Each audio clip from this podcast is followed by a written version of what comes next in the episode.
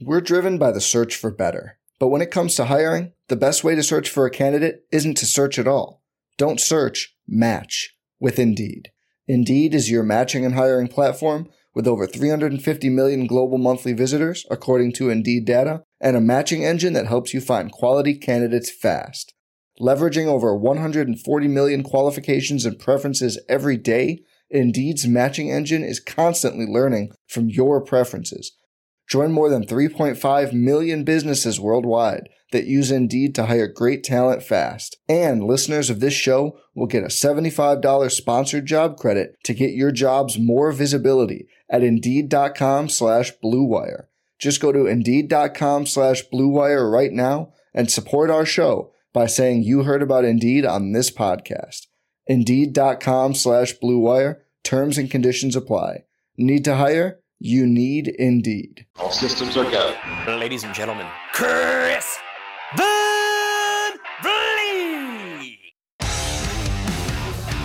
Oh, baby, so good to see you here. Welcome back to another audio adventure on Insight. I'm CVV, Chris Van Vliet, and in what feels like a never ending sea of wrestling podcasts, thank you for being here. Thank you for choosing this one.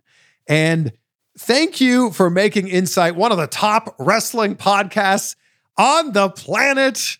I appreciate you. And happy Thanksgiving if you happen to be in the US. Happy belated Thanksgiving if you happen to be in another part of the world that had Thanksgiving last month. You know, I'm Canadian. So when I mention to people that, oh, yeah, we had Thanksgiving in October, my friends here in the States are like, what do you mean there's a Thanksgiving in October? It's, it's just crazy. It's like, it blows their mind. But happy Thanksgiving in general. And I'm feeling extra grateful for you and for how much the show has grown this past year. And by you being here and listening to the show, you allow me to get to do this, to get to have these conversations with fascinating people for a living. So, uh, again, I just want to thank you for that. And I don't ask for a lot, but could I ask for a favor? I can't tell you how much it would change the course of the show if you just hit that follow button wherever you're listening right now. 75% of the people who listen to the show haven't hit follow yet. So if you happen to be one of them, please hit that follow button right now. It helps the show more than I could ever explain. And the guests have already been great this year. I think you know that. But the bigger the show gets, the bigger the guests get. And that's all because of you. And we've got some pretty big ones lined up here. I don't know if the, I've got a like huge one that we're working on securing a date for. I don't know if that's going to happen before the end of the year, but I would say early 2024, you're going to be like, oh my gosh, CVV got that person on the show. Oh, wow. I can't even see them. Hmm, maybe I've said too much here. My buddy Zach Gowen with us today, and man, what a story he has from losing his leg to cancer at the age of eight to being signed to WWE at 19 years old. He was the first ever one legged WWE superstar. He was in the ring with people like Hulk Hogan, Rowdy Roddy Piper, John Cena, Brock Lesnar, Vince McMahon, Kurt Angle, and so many others. That's and he was only in WWE for we figured it out during this interview for 13 months. And yeah, worked with all those big names.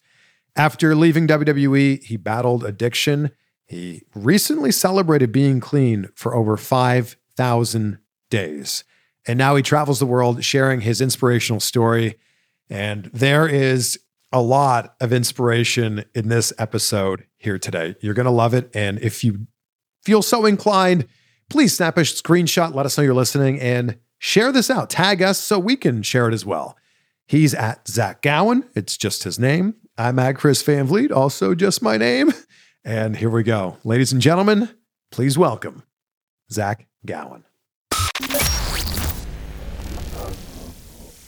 Good to see you, man. Nice to see you as well, CVV. What are the odds that I was like, I sent you a text a few weeks ago and I'm like, man, I hope our paths cross again soon. Any chance you're in LA? And you're like, actually, I'm going to be there of weeks. a few weeks. Man, we are in the studio. You are the, um, you just grow every time I see you. You know what I'm saying? Like you just get bigger and bigger. You are the Joe Rogan of the pro wrestling podcast world. That is very kind. I don't Do know. you know how, that? I don't know how true that is, but Very true, thank thank you. man. So, I, congratulations on your hustle.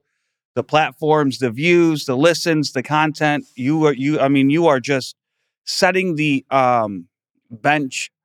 Is that the right word? You set the marker very high for people to follow. You you are you are blazing that trail. Colt Cabana did it first. Um, he was the first wrestling podcast to get you know national, worldwide uh, attention. Um, and you've taken what he's done and taken it to the next level, and it's great to see, man. And I'm, a, uh, you know, I'm a big fan of yours, and I consider you a friend as well. So it's great to be here. Likewise. And you are an inspiration with everything you've done uh, throughout your entire life. I can't wait to dive into all this. But man, I feel really lucky to be able to do this, to be able to like just have conversations with interesting and inspiring people who are living their dream. Mhm. And as a result of that, I get to then live my dream. And then as a result of that, the people that work with me that shoot these videos, like Jeff over here, who's engineering this, they get to live their dream. Right. No, it's the best. it's it's the best. So what's the secret? I think it's. What what did you do? Let me ask you this. Welcome to the Zach Gowen Show. Is this insight with Zach Gowen? Wow. Let me ask you this: uh, when you when you were first starting, and I think I think a lot of listeners probably uh, dabble into the content creating and they want to get into the podcast space and all of that. When you were first starting, and the money wasn't there, yeah. and you were investing in yourself, Yeah. losing money, I would imagine. Yeah. Um, yes. what what kept you going, and and what stopped you from saying, you know what, maybe this isn't going to work. Um, maybe I should find something else to do. I was really fortunate that I was doing all this stuff on the side of already doing my dream job, which was working as an entertainment reporter, traveling the world, talking to the biggest stars on the planet, like Yeah. Tom Cruise and Morgan Freeman and The Rock and you know all these other people. I just loved pro wrestling. And I've always loved pro wrestling. And I had the opportunity through that job working on TV to interview you know, some of the greatest pro wrestlers on the planet. This was just kind of a side thing. It's like, if I have the access to talk to these people when they're in town promoting Raw or SmackDown or Impact or whatever, let's put that on TV. I'll selfishly get an interview with Mm. some of these great people, and then I'll throw up the interview on YouTube, and other fans will be able to enjoy this. That was it. But I will say that, like, especially for the last interview that we did, I was, I heard a quote years ago, and it's always stuck with me. It's if you're willing to do things that other people aren't willing to do, you're going to get results that other people aren't going to get. Correct. So when I saw you last time four years ago, I flew to Detroit on a Spirit Airlines flight for like six hours to do an interview with Rhino. Mm. And then while I was there, I reached out to you and I'm like, hey, you're in the area. Do you want to do an interview? And You're like, come on by. So it was all, it was like taking chances and asking. That's really it. That was it. Just, know, You know, your story parallels mine a lot in the sense that I was already doing my dream job as a professional wrestler, yeah. making a living. Yep. Traveling all over the country, all over the world, doing that. And then on the side, I started uh, speaking, doing motivational talks, going into schools, uh, working with with different speakers, and trying to get better that way. And it was kind of a side hustle. And then at a certain point, the the the scales tipped, the teeter totter tipped, and then all of a sudden, I'm on the road full time as a motivational speaker, working with over the past 10 years, working with over 200,000 parents, teachers, and students from all over this country, sharing a message, trying to plant seeds of inspiration, kind of like how you're doing here. By you doing your dream job, you're affecting other people, impacting other people in ways that maybe they, they wouldn't have been impacted uh, hadn't you stepped into the space, you know? And it's kind of it's kind of interesting to me. The thing I love about you is the fact that you have one leg isn't even the most inspirational thing about you. Your whole story is inspirational. Like when you take it back to like where you grew up and what you saw as a kid, Yeah. losing your leg just feels like, oh yeah, no big deal. yeah, it was just one of many traumas I had to endure as a child. But, um, but yeah. So how I look at, you know, it was, it was so funny. I was at um, the University of where was I at last week? I don't even remember. I was at a college, and uh, I was giving a presentation, and I joked uh, in, early in my presentation. I was like, you know, it feels really good to be invited to be a guest speaker at a college.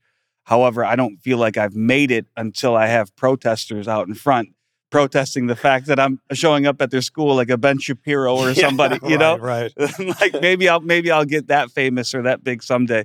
Um, but one one um, young uh, young student in a wheelchair, she asked me, she goes, Zach, how do you identify? Do you identify as a disabled person or as a person with a disability? Ooh. And I said, I don't know. I've never thought about that.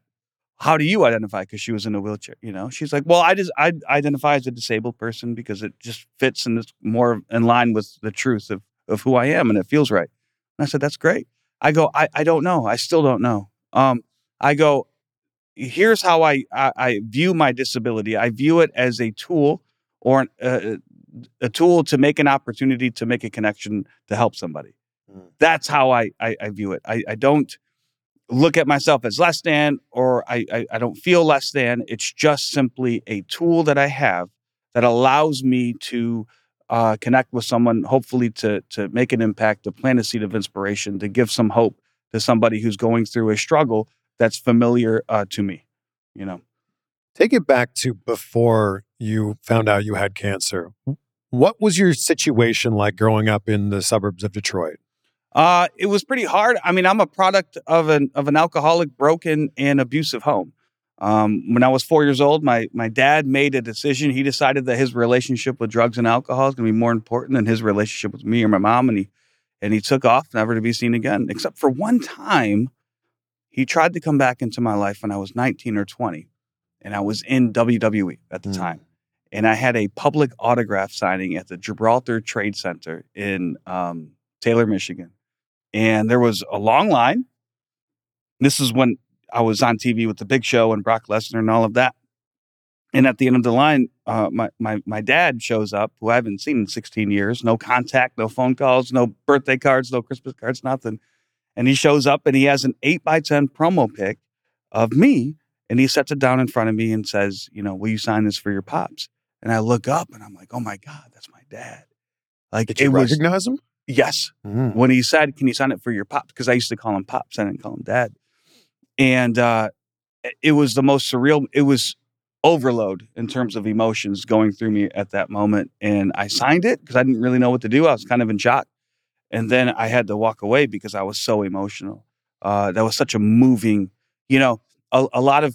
Uh, uh, when I was growing up, a lot of kids they would ask, you know, Zach, where's your dad? Where's your dad? And and you know, I would I'd put on this like facade, like this macho facade of, well, you can't miss something that you don't have, Mm. you know. Uh, but the truth is, every boy and and and arguably, maybe even more importantly, every girl needs that fatherly figure. I think um, to provide that nice foundation to to to grow up. And um, so for me, seeing him, you know, 16 years after he left our family, uh, was incredibly overwhelming and emotional. But um, Where did it go from there? You signed the thing, and then did you have a conversation with him? no, that was it. That was it. That was it.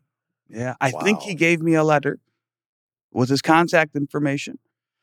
Um, but I didn't know how to follow up because I was still carrying all of that resentment that I had over the years. That Mm. really came to the surface, you know, and and the fact that I was a public figure and I had made it, quote unquote, Yeah. and I was a success, and now he wants to come back into my life because I'm a success.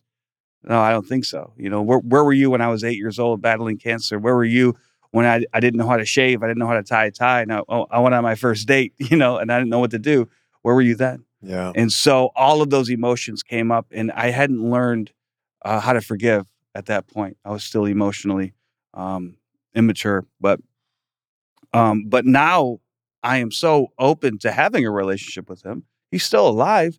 Last I heard, he was still battling his his disease of addiction and alcoholism, and there's not much that I can do uh, for somebody who who and there's not much anybody can do if you have a, a loved one or um, someone that you know or friend that is in the mud, so to speak, of alcoholism and drug addiction, you know you you can feel how powerless you are when it comes to trying to help them. But um, but no, I, I I pray for his health and I pray for his safety, and I hope I hope he finds the peace that he's looking for for sure. You were in that same position.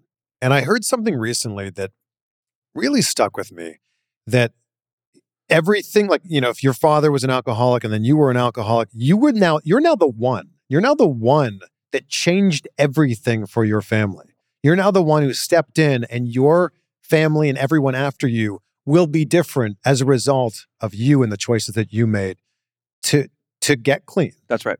no matter what position that we're in and this is the message that i that i try to deliver to any audience that i speak in front of that life isn't about what happened to us or where we come from or what we look like or what we've gone through life is about how we respond to what happens to us if our responses are rooted in faith rooted in love rooted in service then there is a world out there that is indescribably wonderful the best news is it's available to anybody anybody Hmm. it all comes down to our response to life. We have the ability now. You, the my greatest victory isn't um, uh, being in WWE or doing American Ninja Warrior or climbing a mountain or living this life I do now. My, my my greatest victory is that I'm able to provide a life for my children that that I that's foreign to me that I never knew because of the applications of of these principles that are spiritual in their foundation. I'm able to provide a life for my kids that I never knew. In, in other words, Jake, Jake the Snake Robert said it the best. He goes, Listen, our history does not have to be our destiny. Mm. If we fully accept the situation that we're in and we get help and we get better, that allows us to plant the flag, to draw the line in the sand, to say no more. And I'm able to do that today, man. And so people ask me, like, what are you so happy about? It's like that, man. like I won, man. you know? And it's got nothing to do with wrestling or, or anything that I do for a living. It's the fact that that that I can break a generational curse that has terrorized my family for hundreds and hundreds of years. And that is awesome. You just posted 5,000 days clean. Yes. Dude, congratulations. Thank you. What's your anniversary? Uh, the date of my last drink and drug is February 14th, Valentine's Day, uh, 2010. Look at you coming up So, in 14 Oh, years. 14 years, man, which is wild. I was just thinking about that. Like, what was I doing between year one and two and three? It's, it's it was all a blur, man. But it's it's just literally one day at a time, tapping into uh, a power greater than myself, tapping into a community that has walked the path before me, that's willing to reach back and help me out, to allow me to put me in a position so that I can reach back and help the new guy. Um, and that's really just how it works, man. This episode is brought to you by Blue Chew. And if you've ever been thinking of trying Blue Chew, how about your first month for free?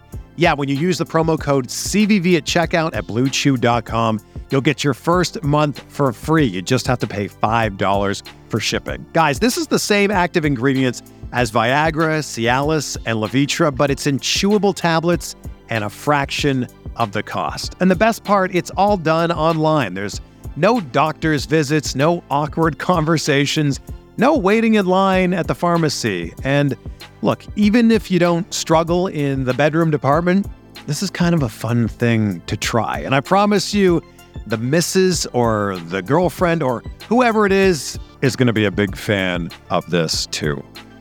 BlueChew.com. Use that promo code CVV at checkout and you get your first month for free.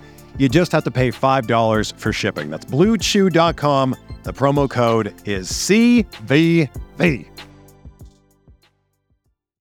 I heard you say something really powerful in another interview. You said, I didn't become a WWE superstar at 19, like to live that dream. I became a WWE superstar at 19 so I could get clean at 26. Yes. And I was like, whoa. man. It's amazing that things get put in your life for a reason, that people get put in your life for a reason. And it's pretty amazing that you got to live your dream as a WWE superstar. And we'll get into all of that stuff. But you got to do that. And then seven years later, through the wellness policy, get clean. That is um and what's funny is that we don't understand the the the real meaning behind what we're doing when we're going through it. It's only in retrospect. Yeah. Because if you'd have asked me at 19, 20 years old, like, all right, you know, it, what's what's what's the end goal here? What's the ultimate goal? I would just, man, to stay a WWE superstar forever, and that's all I could see, because that was what was in front of me, you know, and that's what was interesting to me at the time. But, um, but no, that planted the seeds to allow me to tap into the WWE wellness policy for them to pay for my rehabilitation at 26 years old, literally saving my life because when I was 26 years old and I was at, at rock bottom and I was at the, the most miserable I, I'd ever been in my life and the most hopeless I'd ever been in my life, I didn't have the resources. I didn't have any money. I didn't have any connections. I didn't know anybody who was sober. I didn't know anybody who walked that path before. And it was those letters that I got every six months from WWE that said, Hey, listen, if you uh, were ever under contract with WWE and you've reached a position in life where you need help, we are willing to help. Just call this number. That's all you had. That's all I had to do was call Wow. that number. And then within three minutes, they're booking flights and putting me in rooms and at the you know world class treatment centers and all of this stuff. And you know that that was the foundation of everything that is that is good in my life now is is, is a direct result of my sobriety. And your kids will never know about that man who used to exist. No, they they've never seen their dad drunk. They've never seen their dad high. They, they've never seen their dad be violent with their mother. They've never seen their dad not there. Mm. That's all I knew when I was 11, when I was seven, when I was three, when I was one, which are my kids' age. Mm. They have no idea. And it's funny too, because I'll meet people. Um, you know, you you gain new relationships as you as you go through life. And I'll tell them about some of the escapades back in the day. And then they'll say, Oh my God, I can't I can't even imagine it. I can't even picture it in my head, you doing what you're talking about. And I'm like, it's all true, man. And so I've been blessed to live like literally two different lives in one lifetime. And that's cool. So we need to talk about your WWE debut. Okay. Think about this. Okay. You- go in the Wayback Machine. How good's the F3 energy, by the way? Dude, this F3 energy is That's hitting, pretty good. hitting for something different Or- right orange now. mood, real good. It's orange That one doesn't have caffeine in it, by the way. I, I don't need the caffeine because it's a little bit late. You do have a red eye tonight I do have a red eye tonight. I might want to get a little bit of rest on it. before that flight. That's right, because w- I land at 5.30 in Detroit, and I, I get home just in time to get my kids off to school. I love that. Yeah, which is great. So I want to make sure I'm, I'm well rested. Now, we're talking about improved sleep, anti-anxiety, improves mood, and quality of sleep. Yeah, it's great stuff. All on the F3, and it tastes like an orange, orange we're, we're, we weren't planning to do an ad here, but that stuff's so great. No, it's, it's I'm flying and right if you now. want to use the code CVV at f3energy.com, you can save 15% if you'd like to. You debut with Hulk Hogan and Roddy Piper at the same time. Yeah, Come on. that's wild, isn't it? When when they tell you this, so not only are you going to be in WWE, but Right. oh by the way, your debut is going to be with Hulk Hogan and Roddy Piper. What are you thinking? Man, I uh I had to you know those Vince McMahon gulps that he does? I love the big Vince McMahon gulp. yeah. I I hit a real one when they told me about that. Like that uh it it became insane at that point. Like it was surreal. Even signed the contract and for them to fly me to New York and then go to the headquarters and meet with the writing team and do all of that. Like this wow, this is surreal. This is insane. And then when they told me um, that the next, the following week, we're going to tape SmackDown, and uh, I'm going to be with Hulk Hogan and Roddy Piper. That it's just so, it's so. I wish I could go back and just relive that, and just enjoy that moment, because I wasn't able to really appreciate or enjoy that moment because of how big it was and how like life changing that moment was. You know, and how much pressure that is on you, and you want to you know, it's your debut. You want to make a good first impression and you want to, man, but it was wild. It was wild just walking into the locker room and seeing Vince McMahon to my left, or Roddy Piper to my right, and Hulk Hogan coming out of the shower all at once. Like, okay, here's my childhood literally in this one space. Hello, nice to meet you. Glad to be here. How are you? So, you know, You met all three of them at one at, time. at the same time. Yeah. wow. It was just insane. And then the first thing that you ever do in a WWE ring is you hit Roddy Piper from behind. I hit him with a flagpole that weighed literally this thing made must have weighed like 35 pounds. right. And so I had to sit there in the front row as a fan and wave it for like a half hour before my shoulders were on fire five minutes in, but I'm like, I, I gotta keep doing it. And then so this thing was was heavy and it hurt. And I told Piper, I go, listen, I go, I I I don't know if I can swing this without like hurting you. I don't know if I can work this heavy ass flagpole. He looked at me, he goes, Kid, you better hit me as hard as you fucking can. You know? and I'm like, okay. All right. If Roddy Piper tells me to hit him as hard as I possibly can with this heavy flagpole, then I'm gonna do it. And so that's what I did. And the thing bent, man. And uh and then Sean O'Haire spears me across the ring, which was wild because he was such a large man, incredibly large, Yeah. fast and strong. And um, But the the, the moment the, the key moment for that debut was the look on Piper's face after he ripped off the prosthetic leg. It was a look of horror, a look of disgust, a look of regret, remorse, guilt, like all rolled into one. I don't think there was a wrestler on that roster that could have pulled off, pardon the pun, that angle uh, other than Roddy Piper. That's how good he was. He was amazing. and for him to elicit all of those emotions in one look, and it's just a quick shot. Yes. Legend. The- he was he was the best man and then when when he was on in the 80s and the 90s like uh, uh, uh, promos do you remember him doing commentary for a while in the early in the early 90s yeah with um gorilla monsoon and, and bobby uh heenan. He was great in that role too. No matter what he did he was so good. He could elicit john cena can do some of the same too. Elicit that reaction or that emotion from a promo. Not a lot of wrestlers in the history of wrestling can do that. Like like uh, there are wrestlers that can that can get a reaction, but to elicit that emotional response, um, only the greats could do that. When you look at the people you worked with in your first 12 months in WWE, Mhm. it's a who's who. Well, it's my only 12 months in WWE. they fired me after 12 months. That was a little longer than 12 months, wasn't it? Let's see. I think I signed the contract in January of 03, and I think I got fired in February of 04. So, Uh, right. 13, 13 months. months, There we go. but it's Mr. America slash Hulk Hogan. Right. It's Roddy Piper, Sean O'Haire, John Cena, Kurt Angle, Vince and Steph, Big Show, Brock, Brock. Of course, the Brock stuff. Mm. I mean, I'm I'm I'm leaving out some other people, but Yeah. wow. It, it, it was, um, and you have to think about this. I had less than 20 matches before I had that match with the Big Show, which was my first official WWE match. You see what I'm saying? I have one leg. I'm 20 years old, less than 20 matches before I have my first official WWE match. So what you're watching is a live experiment of like, can we make this work? Do we have enough WWE magic? Is that good enough? And can we come together like peanut butter and jelly to make this thing work? And so it was it was a wild time. I wrestled Vince one on one on pay per view. A 53 year old non wrestler, okay, versus a 20 year old uh, kid with one leg who has been in the business about a year at this point.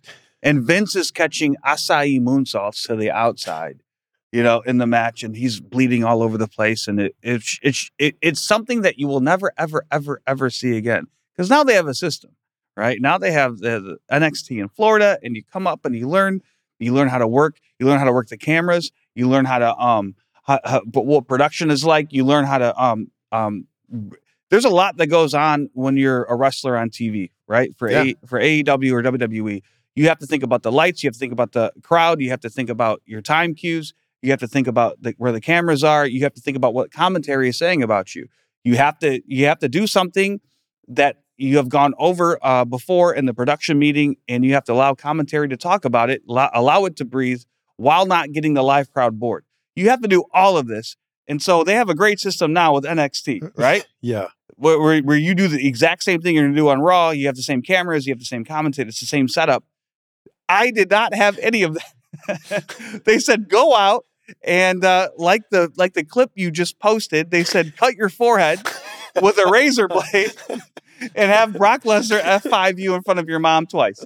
Like and, and and figure it out live, you know? And so there was no coaching, there was no like, hey, why don't you do this for six months or a year or whatever? We did it live. And and all of that considered, it's kind of hard to look back and watch those matches because I'm like, man, it would have been so much better if we did this, this, that, and the other. Hindsight, you Mm. know. Um, but considering all of those variables, I think we did a very, very good job. And I'm very proud of myself. And I thank WWE to this day. What did Vince do to carry you through that match with him? Vince did not carry me through that match at all. Listen, I'm not gonna I'm not gonna speak I'm not gonna speak ill of the man because I I've loved Vince McMahon and he saved my life literally. Um and uh and he put me in that position that and and gave me that platform um which uh which launched me into the rest of my life, you know. Um, but we did it. We did that, and it might have been one of the first ones to uh, do that style of match. It's the way that Logan Paul does his matches now. So it's move for move. Move for move, Yeah. figured out two, three, four weeks beforehand. They fly me to New York. I'm in a warehouse with the ring. It's me, it's Vince, and this is like three weeks before our match, and uh, the agents. So you got Bruce Pritchard there, and you got Pat Patterson's there, and they're we're all just huddled around. Mike Chioda's there, the referee, and uh, we're, we're we just talk about all right. Well, what what can we do? You know, what what what can you do here, Vince? What Zach? What can you do here? Well, I can do. th- Okay, cool. And then just we piece it together Wow. move for move for move for move. The day before the pay per view, they fly me to Denver early. They rent a local community college gymnasium. They set up a ring. Me and Vince again go over it the day before, move for move for move for move with the agents there and the referee. Look at you that. getting this one on one time with Vince. It's so fun. Wow. It's it's a lot of fun because Vince is a maniac. He, I think you have to be a maniac if if if you're Vince McMahon. Like that's the only way that you can reach this level of success. sure. Um, and so but a maniac in what way? a, a, a maniac in his energy and his passion and his drive, and it's just fun to be around. Um, I, I I find people like that very very interesting. In fact, um, uh, I wanted to know I wanted to know what Tony Khan was like. And a couple of weeks ago, I was in in Houston, Texas, working doing work with schools, and AEW was in town.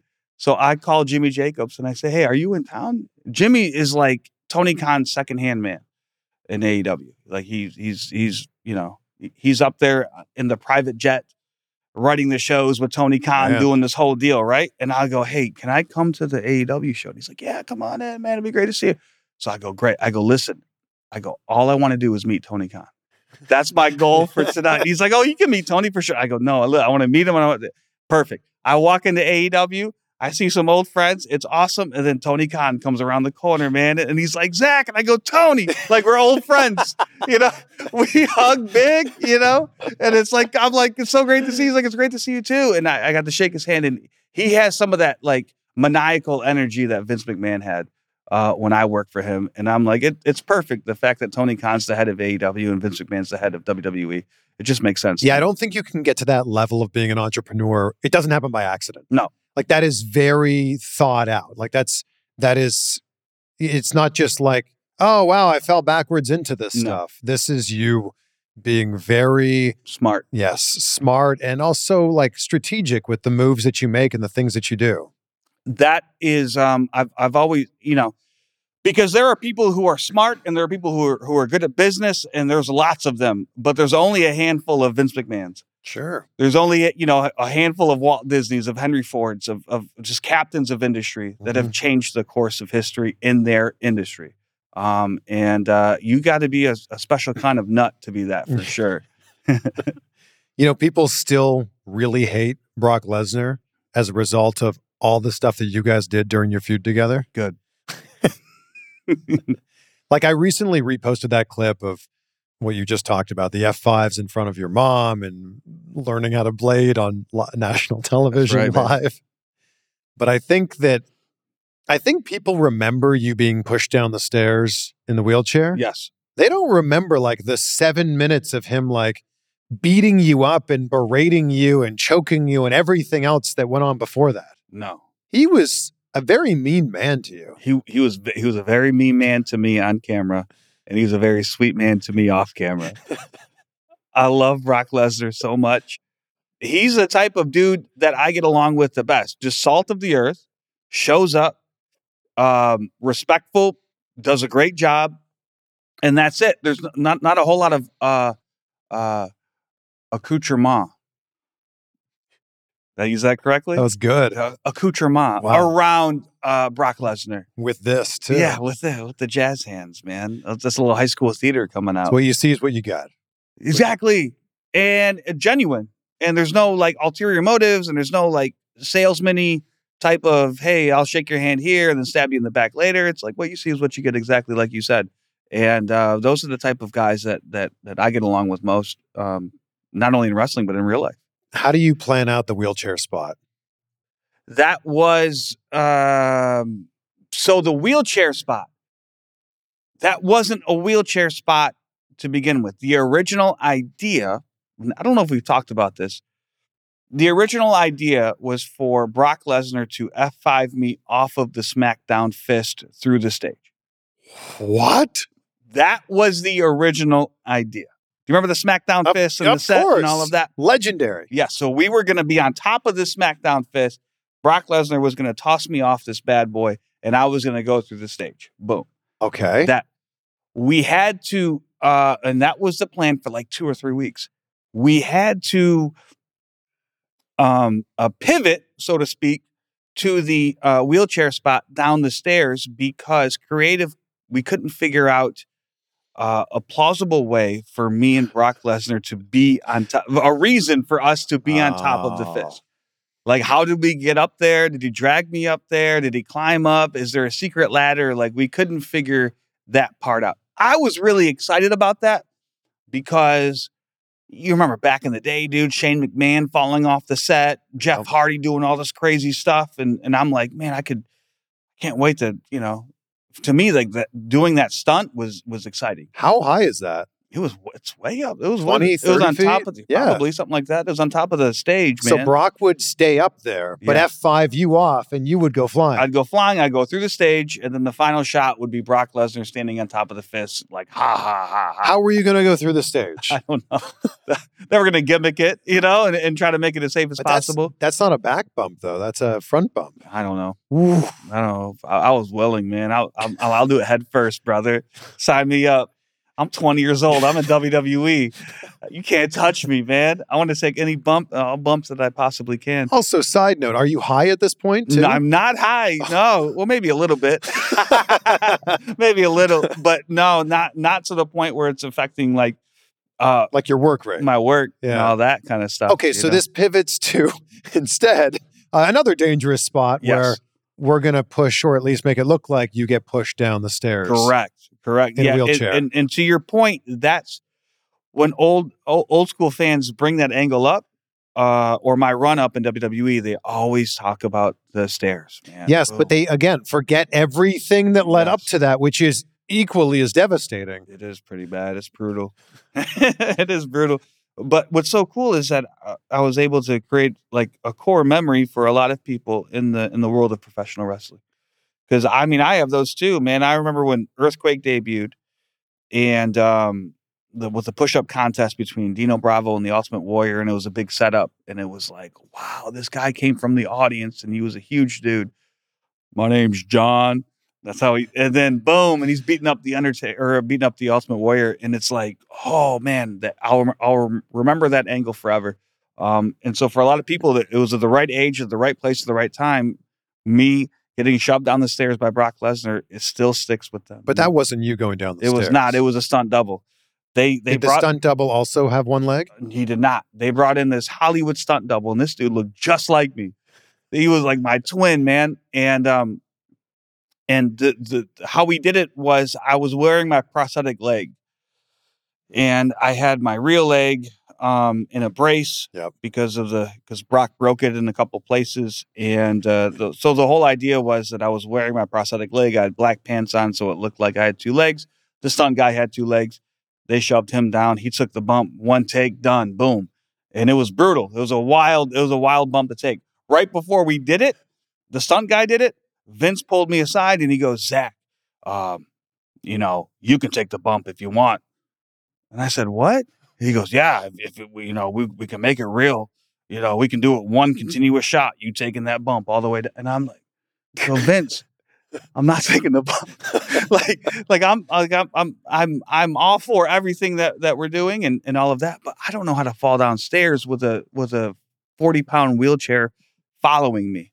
Like I have, I have no experience in doing that, and so that we- seemed like the most dangerous part. The wheelchair maybe landing on your it was, head. it was. There's so many variables. There's so many things that could have gone wrong. Did he just do one take? One take done. Was that live, or was that pre-taped? No, So- we pre-taped it. oh, the whole thing's pre-taped. Yes, And we it- pre-taped it, but we presented it as live because if you remember, Vince was in the ring live. yeah, and then they cut to the other shot. yes, yes, Mm. yes, yes, yes, yes. yes. Yeah, I, I watched that back, and uh, it, it, you're right. It looks so much like you, but I'm like, that could be really dangerous for that stunt performer. yeah. Like he's going down the stairs full speed, and the wheelchair is following him full speed as well. and it's not like a normal set of uh, um, uh, flight of stairs. It's like an extended. It's a huge flight Yeah, of steel. like it, like two flights, I think. yes, yeah, it was wild. Well, it all led to you getting a win over Brock Lesnar. That's it. Amen, brother. But Nobody can take that away from me. That's right. You got a win over Brock That's right. It's, it's just that's, what, that's what I tell my kids. We're driven by the search for better. But when it comes to hiring, the best way to search for a candidate isn't to search at all. Don't search, match with Indeed. Indeed is your matching and hiring platform with over 350 million global monthly visitors, according to Indeed data, and a matching engine that helps you find quality candidates fast.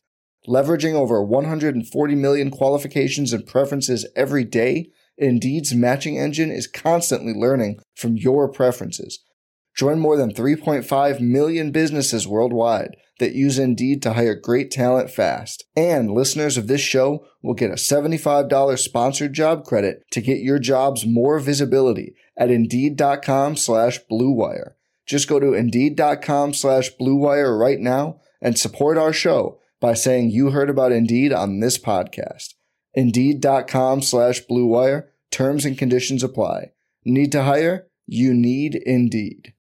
Find a fresh take on a fall getaway to Wilmington, North Carolina and beaches. Enjoy hiking trails in a state park, fresh seafood with a side of live music, and fall festivals galore. Then live it up along the Riverwalk in Wilmington's historic downtown. With three island beaches, Carolina, Kure, and Wrightsville, and a vibrant downtown, you get the best of the Carolina coast all in one place. Plan your fall getaway at WilmingtonandBeachesVacation.com.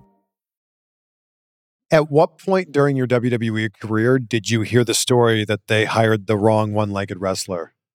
Um, I think early on because they had to um because they they brought him to TV. Like they were ready to use him, thinking that he was me. And I, so I think some other talent were like, "Hey, wait, you're you're you're a different one-legged guy talking to me." and I Steve go, Chamberlain. Yeah, Steve Chamberlain, man. God bless him because he started a charity called 50 Legs, 50legs.org. Um, and what he does is he covers the cost of prosthetics for people looking to get uh, prosthetics that insurance doesn't cost Wow. or, or insurance doesn't cover. Um, so he started a wonderful charity and uh, he helps amputees all over the country. Um, and he, he does really, really great work. I've never been able to meet him. I've always wanted to. I wanted to shake his hand. Um, but yeah, so they they hire because they um I think uh Johnny Ace got the edict to hire me just based off the buzz of my TNA dark match Wow. versus Truth Martini. Um, I had that match, and all of a sudden, like like the rumors, and it just it went viral before there was a viral.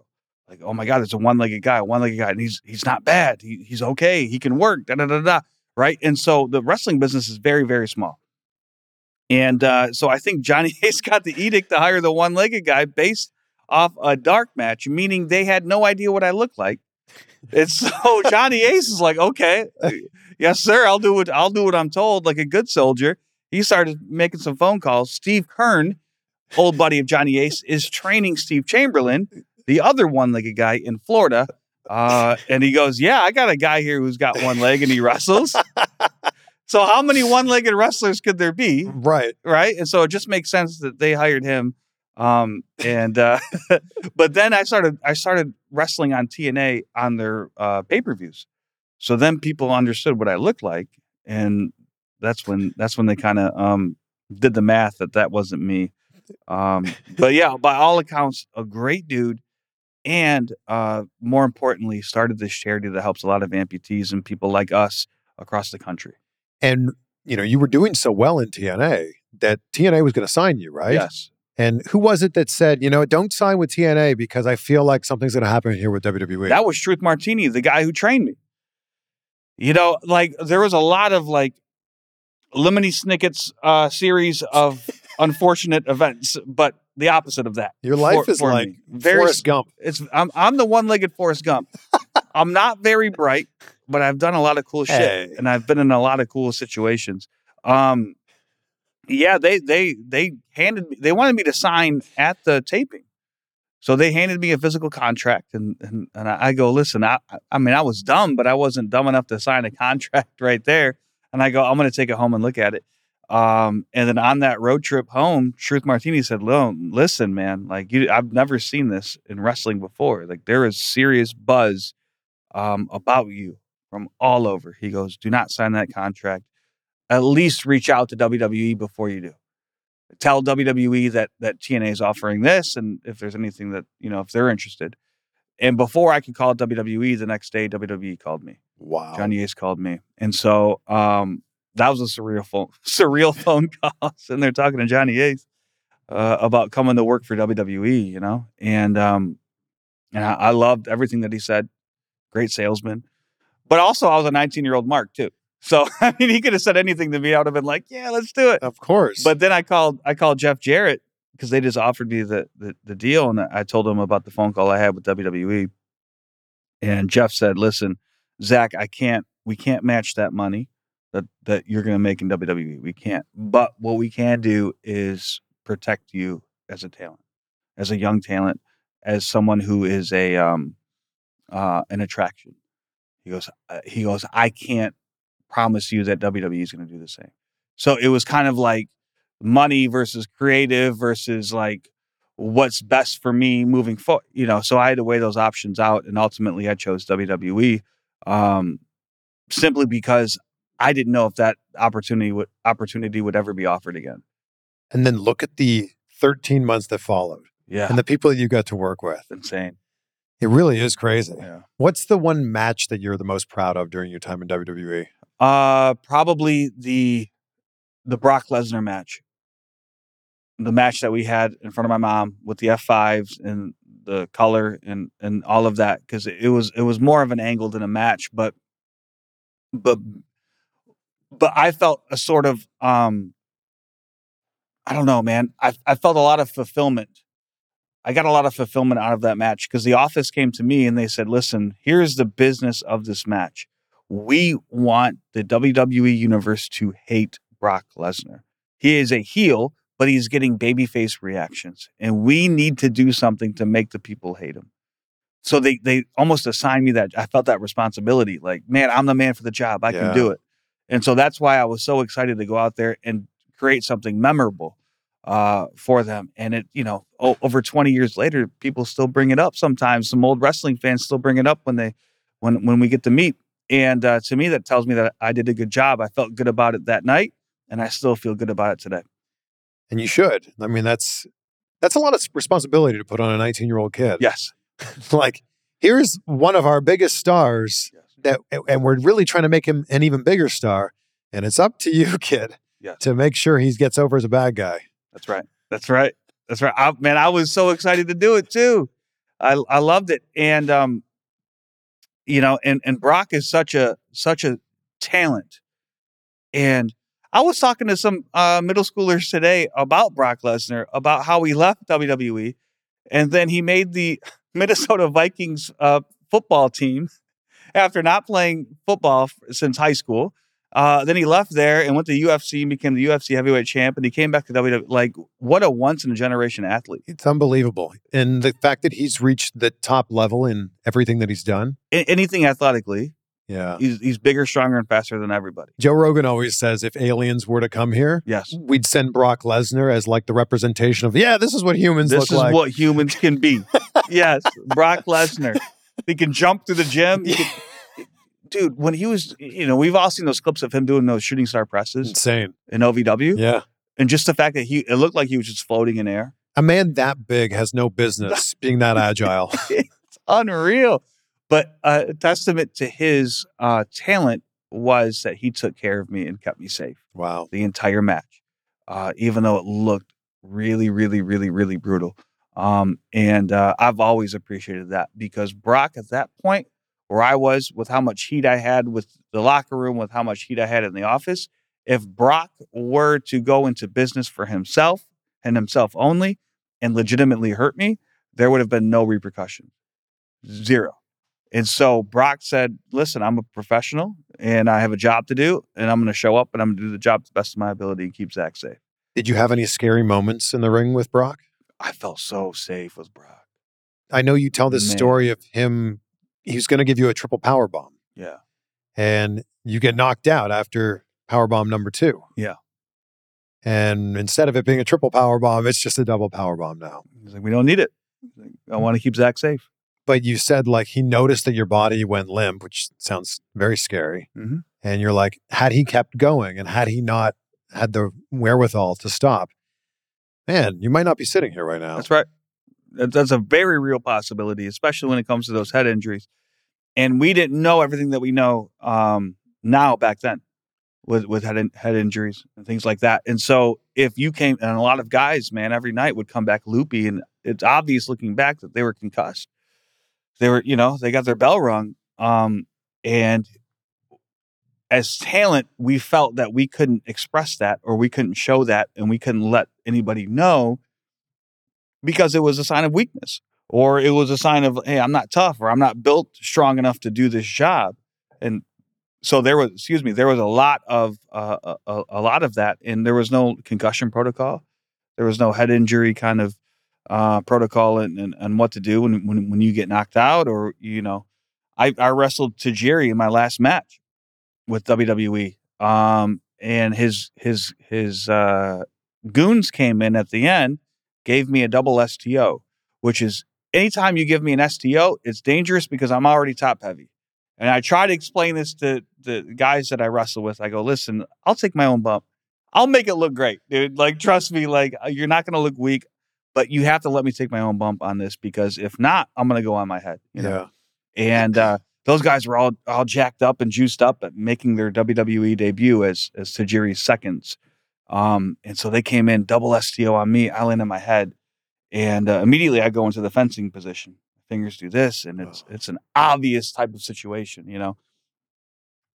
Dude, I I they I, I wake up, they kind of carry me to the back, um, and then and then somebody drops me off at the hotel, and I fly home in the morning uh, first thing in the morning, and then they say, "All right, just make sure you go see your doctor and get cleared before you come back."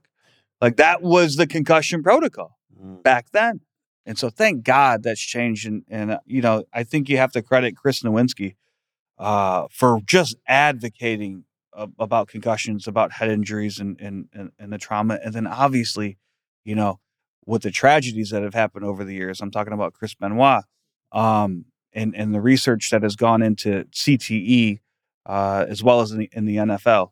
You know, you think about Junior Seau, guys like that, and um, so uh, so the point is we know a lot more, and and they do a whole lot in WWE and AEW to protect their talent, especially when it comes to head head head, head injuries like that.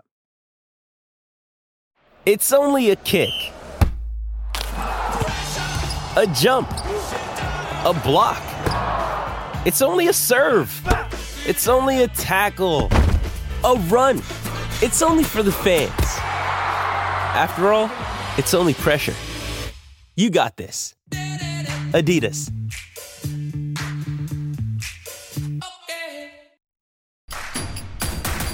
Introducing Royal Caribbean's newest ship, Icon of the Seas, the ultimate family vacation. The ultimate six slides, eight neighborhoods, zero compromise vacation. The ultimate never done that, can't wait to do it vacation. The ultimate chillin' by a different pool every day of the week vacation. This is the icon of vacations. Icon of the Seas, arriving in 2024. Book today. Come seek the Royal Caribbean. Ships Registry Bahamas. You have so many great memories and all these great stories that you're telling here about WWE. At what point did things start to go downhill? Uh, probably two weeks into my run. Is that just because you're a 19 year old kid who's making more money than you know what to do with? Yeah, I, I I didn't have the um I didn't have the um how do you, how do you want to say the uh wherewithal like you said or the um emotional maturity, With the self control? the self-control to or the foundation to to be able to handle the gift that I received.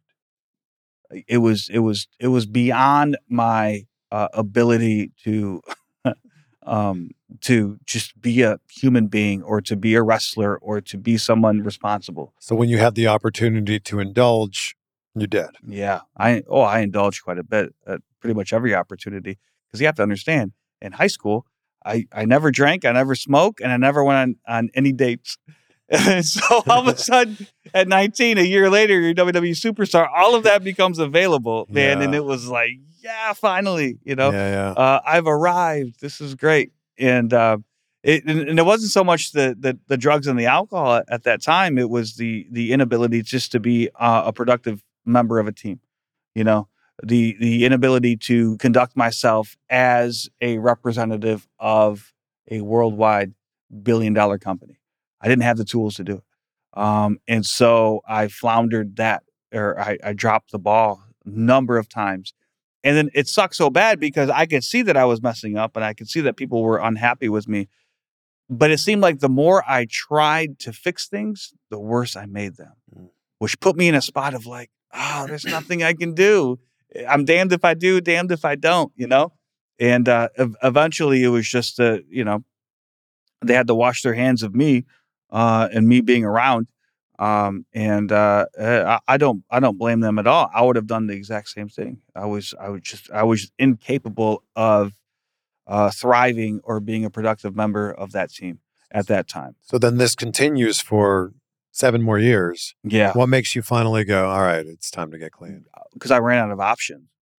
I, I, I, I ran out of hope. I ran out of the idea of maybe I could be successful and use drugs how I want to, or drink how I want to, or use people how I want to. Um, that that evaporated.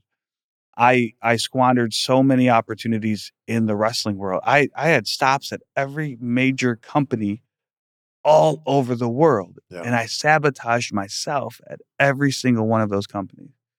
The last major one was with All Japan. All Japan was really excited about me in like 2007, 2008. I went over for a tour. Dude, I was teaming with the Great Muta every night. And it was like in the and, and that that style of wrestling and and being able to wrestle in front of those fans with, you know, five, six, seven years of knowledge at this point, like I got over huge. It was a lot of fun. I couldn't control myself outside of the ring, you know. And it's it's it's such a sticky spot to the only time I ever felt like totally in control or uh, complete or whole was when I was performing. But you give me outside of that space, and I'm like falling apart. I don't know how to be a human being, you know, and I, I can't, I can't follow directions. I can't. I don't have any discipline in my life, and you know, I'm ruining relationships, and I'm doing things I said I wouldn't do, and um, all of a sudden the consequences um, build and they build and they build, um, and so it got to the point where um, the drugs and the alcohol and everything that I was doing stopped working completely. Like I couldn't get the the the, the desired effect Wow. out of them anymore. No matter what combination it was, no matter how many I took, I couldn't get the desired effect. What was your drug of choice? Opiates, Oh, wow. opiates, and that so mixed with alcohol. mixed with not only with Bad. alcohol, it was the opiates that um, taking a handful of Vicodin or Percocet or OxyContin, whatever it was, that it got to a point where that wasn't enough. I had to mix in like benzos, like Xanax and things like, and this is how people die. Wow. This is when the when you mix the benzos with the opiates, it shuts down the respiratory system, and people go to sleep and don't wake up. That never turned into heroin for you? Never, because I never came across it. I was definitely open. I was open to the idea. See what I'm saying? Because when you get sick, you get freaking sick, especially coming off of opiates, and you'll do anything to not feel the way you feel. And were these prescribed? No, I I, I bought them all off the show. I've never had a legitimate uh, pain pill prescription. Just kind of strange. The fact that I'm a one legged a one legged professional wrestler. Well, you also, you know, maybe if you lost your leg at 19, yeah. it would have been a different story. Oh, for sure. yeah. Yeah. And so it got to the point where where the, the drugs and the alcohol weren't working. And so I would quit. I would stop on my own. I'd say, this is a out of control. This is a problem. I don't have any money. I don't have any relationships. I don't have any opportunities. I have to change. Right. And so I would stop on my own. But when I stopped, um, my life got worse in the sense that the the horrible uh, anxiety and being uncomfortable in my skin and not knowing what to do and just feeling guilt and shame and remorse, all of that made it too much for me to be sober. So I would take, I would pick up the drugs again. Then my life would get worse because now I'm dealing with the consequences of using drugs. So I would stop. Then I would deal with the consequences of stopping, the guilt, shame, remorse, all of that. And so I'm like, I'm damned if I do, damned if I don't. It's a hell of a spot to be in. And um, hopeless, man. I'm, I was literally hopeless. And, and so that's what that's what brought me to my knees uh, or my knee, as the as the case may be. And when I said, "I'm, sca- I'm listen, I'm scared. I don't know what to do, and I need help." Mm. And saying those words out loud to another human being, um, just opened this door for me that allowed me to step into the world of recovery and uh, to live a life that I don't deserve and a life that is indescribably wonderful. Why do you feel like you don't deserve it? Um, because I have done nothing to. I don't think I um, deserve all of the blessings that have come along my way. If if I look at if I put it on paper, and then then then I say, okay, this is what I've done in my lifetime, but then I get to go home to my beautiful wife. I live in my beautiful house in the suburbs of Detroit, in a beautiful neighborhood and my kids are all awesome and there's four of them and they're healthy and they're beautiful and they're amazing and I get to do what I love for a living. I get paid well to do what I love. I'm good at doing what I love. That in turn supports my family, which puts this whole family in a, in a, in a position that that that we could never even have dreamed of. And I drive, I'll have you know, Chris Van Vliet, I drive an all electric vehicle as well. I saw you pull up in that Tesla, and I'm like, I knew CVV drives a Tesla. So we, we're on both ends of the spectrum. We have a, a Tesla Model 3 Yes. and we have a GMC Sierra 1500. So like Okay. You Yeah. balance it out. You balance. I'm a pickup truck guy as well. Which which electric do you have? I have a Ford Mustang Mach E. Oh, those things are those are a beast. Those are fast. So nice. So I get to live a, a dream world. But look, I think that you do deserve that. And the reason that you're in the position that you're in is because you're inspiring people with the story that you have and the story that you share. The fact that you get to do what you do for a living now, sharing your story with students all across the country and all across the world, I think that you- deserve to be in this position. Thank you. Thank you. I accept that. Thank you. and it's it's a result of everything that came before it. Isn't that isn't that the amazing thing about Mhm. life? Is that you're in the position that you're in right now because of everything that happened before? That's right. That's right. It's uh, it, and it makes me excited to see where life is going to go. Seriously. because I could have never imagined. I mean, I got sober when I was 26, 27. All I wanted was to get another uh, wrestling contract. That was a huge motivating factor for me getting sober. Uh, not the only one, not the biggest one, but a motivating factor. Because I thought to myself, well, if I can just clean up for a year, I could show WWE or I can show TNA um, that I'm responsible, that I can, you know, that I'm worthy of this position of, of being under contract with them. That contract never came. Never, ever, ever came. But something better down the line came, you know? But that's really hard. And so there are people um, who struggle, who who go through like, and I was one of those people, man. You know, I'm three, four, five, six years sober. I'm doing the right thing, how it's laid out in front of me, you know? And um, but I'm like, where, where are these opportunities, man? Like, when's it going to be my turn? How's it going? How's this going to play out? But then something comes along that I can't even imagine or see that I'm even interested in doing, which is public speaking, motivational speaking. Because if you ever watch any of my old WWE stuff, whenever they had a microphone in front of me, that was not my strong suit. Dude, I used to have panic attacks when they would tell me I had to cut a promo. There was one time in Milwaukee, we had to shoot this promo at least 30, 35 times, this pre tape, because I couldn't get it out. See what I'm saying? So the idea of me using my voice and speaking for a living was never even thought of or dreamed of. Uh, but I think the moral of the story is if we keep our head down and we're we are uh, uh, uh, more or less a good person, we work hard, We show up. We show up on time. We see how we can contribute to the people around us. Uh, and then we have the ability to ask for help when we struggle. We have the ability to take action when we receive the help uh, from somebody who's walked the path before. And if you do this enough days in a row, something will break. I promise you. Um, and then all of a sudden, you're able to step into the world that you you you, you could have never even imagined. That's been my journey. The It- Rock Yeah, The Rock ahead. told me something during an interview, and he said sometimes the best things in life are the things that don't happen. Yes. And that is so applicable to the story that you just told. Think about if you had got that contract two, three, four, five years sober, whatever, you wouldn't be in the position that you're in right now. No. And that might have made you want to chase, you know, because as we know, WWE contracts never last forever. Everybody gets let go at some point in time, unless you're The Undertaker. Mm-hmm. But that would have ended at some point in time, and that would have just made you hungry to do it again. Yep. And then again. I don't think we can uh, find value, and this is what I tried to do for a long time. I, I tried to find value and self worth in outside circumstances, or in my job, or in my relationships, or in, in, in but that is it's an inside job. Yep. Uh, that has nothing to do. Um, and if you want self esteem, you have to do esteemable acts. That's like the work comes first, the results come later, man. And it's a slow process. It can be very, very, very slow. Um, and so there, there was a moment where uh, that shifted for me. I gave a, I was gave a presentation in upstate New York, and it was the best speech I ever gave in my life. It was, um, it was to a high school. I got like a four or five minute standing ovation from high schoolers. High schoolers don't like anything. you know what I mean?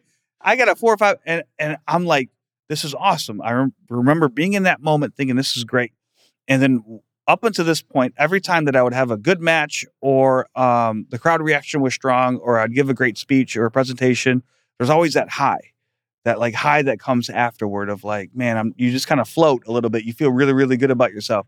So I give the best speech I ever gave in my life, seven, uh, four or five minute standing ovation from high schoolers. I get in my car, I start driving home. I feel nothing. I there is no like great job, like that was awesome. There's no replaying of it in my head, and I'm thinking something's wrong with me. So I call my wife. I go, honey, listen. I go, listen. Uh, I I tell her what happened, and I go, so, I, I don't feel anything right now. I- Am I okay? Am I dead? Do I have depression? Like what's going on? And she goes, Zach, here's what it sounds like. It sounds like you uh, prepared, showed up at your job, did what was asked of you, did a did a did, did, did a good job, and now you're on your way home to see your wife and kids, yeah. just like everybody else. And I went, that's it. That's it. That's it. I can't get fulfillment out of what I do, Yeah. although that adds to it, and it feels great to do with that. That has to come from the inside. I want to acknowledge you for the person that you've been and the person that you are and the lives that you're touching by sharing your story through this podcast. You know how many people you- you've touched so many lives just from the stories you've told here. I appreciate that. And I Man. think there's going to be a lot of people that are struggling with looking for fulfillment outside of themselves. And you're speaking directly to them. And there's going to be people that are listening to this who are struggling with addiction. Mhm. And maybe they're one day sober, maybe they're one hour sober. And they're going to find a lot in this story. Hey man, if you're struggling with addiction, know that we- we're, we're out here, man. There there is life after drugs. I'm living proof of it, and a lot of my friends are as well. And we're a really, really big community, and we're waiting for you, and we've been praying for you. Um, so please come on, join. You know, join the uh, the light side as opposed to the dark side. You know. So I end every interview now. We weren't doing this before, so this will be fun. With a question about gratitude. I wake up every day, I say out loud three things I'm grateful for. I do it again before I go to bed. And it's late now, so I'll be going to bed soon. Be doing it again. What are three things in your life that you're grateful for as we sit here? That's a that's a really great question. Um, and I speak a lot about gratitude.